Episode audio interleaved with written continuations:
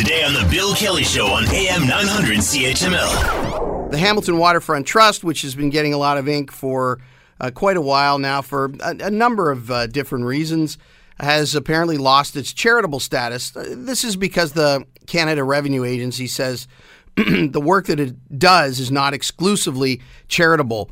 Uh, when you read a headline like Waterfront Trust charitable status annulled, um, agency should have been more transparency. Experts, it, it gets you th- it, right away. Your mind goes to, oh, there must be something nefarious going on. But I, I got to tell you, I don't. I really don't see it that way. I see this as more of a, a case of uh, definitions being kind of muddied a little bit, and and some communication issues maybe not. Uh, not being sharp. Uh, Jason Farr is a city councilor, Ward 2, and he joins us on the line. Uh, good to talk to you again, Jason. Thanks for the time.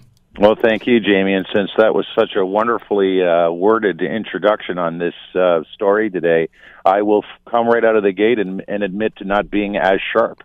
Okay. I should probably have been as a board member for this, but in, in the reality, it's actually been, believe it or not, a pleasure working with Revenue Canada. And this this historically goes back probably six, seven years, and ultimately comes down to um, and, a good good piece of reporting, I must say, by Natalie Paddon.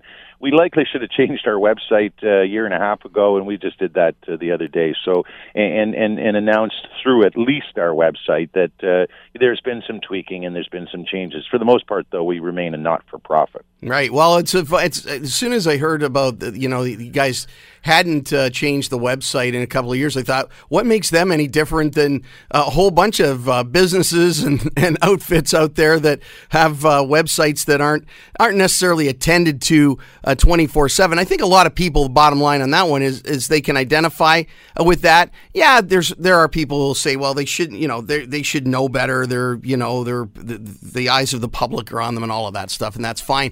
But let's let's get to the to the uh, real story, which is the the CRA saying, okay, um, you're not a charity. So let's we have to go back in time, Jason, to the beginning of mm-hmm. when the Waterfront Trust was established and what the thinking was then. So take us back there.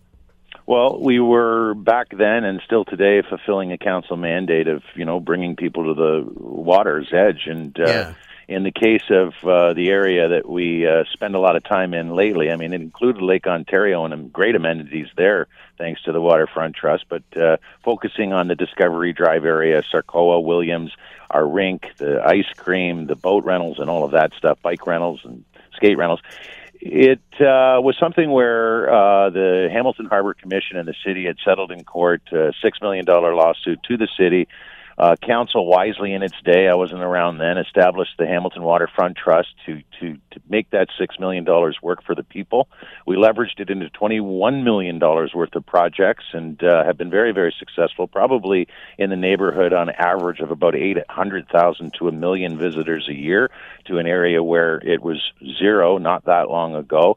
And, and over time, uh, uh, we created and built the public amenities uh, in a place where you you know when we first started out you couldn't even get a bottled water and it's yep. been fantastic growth ever since and it's the same federal agency rev canada who deemed us the charitable organization a way back then to to start from the beginning uh, that got together with us a few years ago and said, okay, you know, we've ta- we've done our audit. We're looking at your business units, and you know what? We we need to change things. We were not charging you any, you know, uh, retroactive uh, payments on any those units in the past that maybe we now see.